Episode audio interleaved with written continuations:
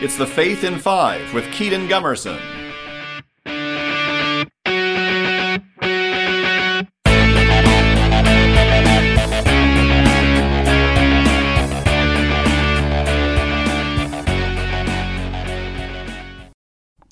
Hello, everybody. I am Kedon of Kinetic Catholic Ministries, back with another episode of The Faith in Five. I hope that you all are having an absolutely wonderful day so far.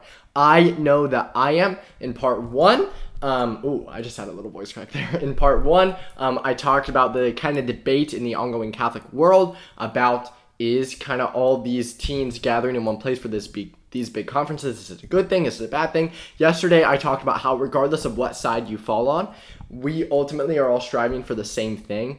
And that ultimately, while absolutely there does need to be a sense of reverence, we should not be attacking something that gets kids in, a love of Christ in, in, in, some way. And again, both both sides have um, valid arguments. I mean, they do. Um, and I'm not tr- trying to say that one side is just uh, so dumb. Like, no. Um, but ultimately, if it's getting kids to Christ, then that's something that's worth it. What I want to focus this episode on and, and kind of the rest of them is okay from, from a kid's perspective, from a teen's perspective, right? We go to one of these big conferences, we go to one of these camps, whatever it may be, right? I mean, even even think beyond conferences, camps, uh, powerful uh, uh, Catholic experience, and we feel really, really into our faith, really, really devout.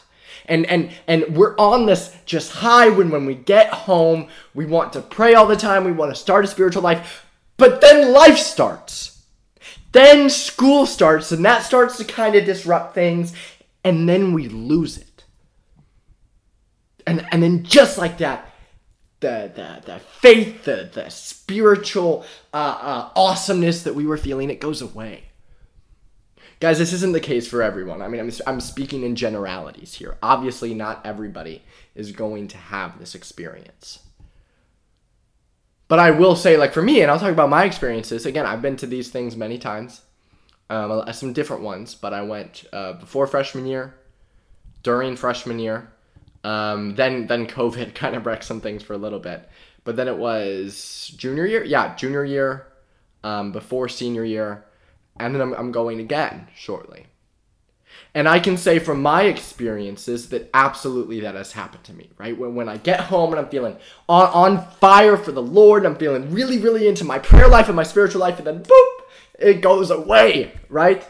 How do we handle that? Because there is a way to handle it, right? I mean, there is absolutely a way to take what we get from these conferences, to take these spiritual fruits that we are blessed with on this mountaintop experience, this this high of Jesus, right? The Jesus high. Again, I, I like using that word for it because I think it's a really good description of it. There is absolutely a way to stay devout in our faith, but it takes effort on our end, right? I mean, it does. It, it takes a willingness, and and it takes effort.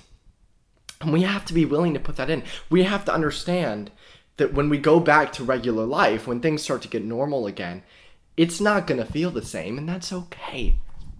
That's a part of it, right? Being Catholic is difficult. Nobody said it was going to be easy. it, it is difficult.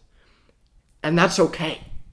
There's a beauty to that because that difficulty is made so much easier when Christ is at our side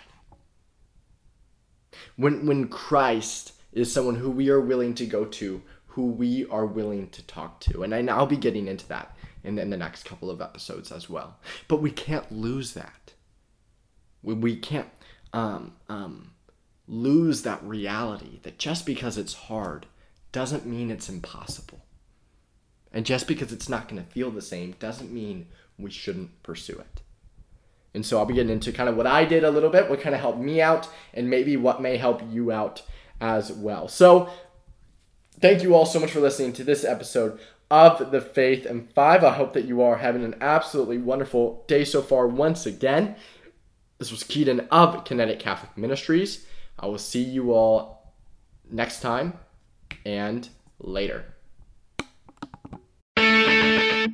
For more Kedon Gumerson, find him on YouTube or visit the Kinetic Catholic website at kineticministries.com.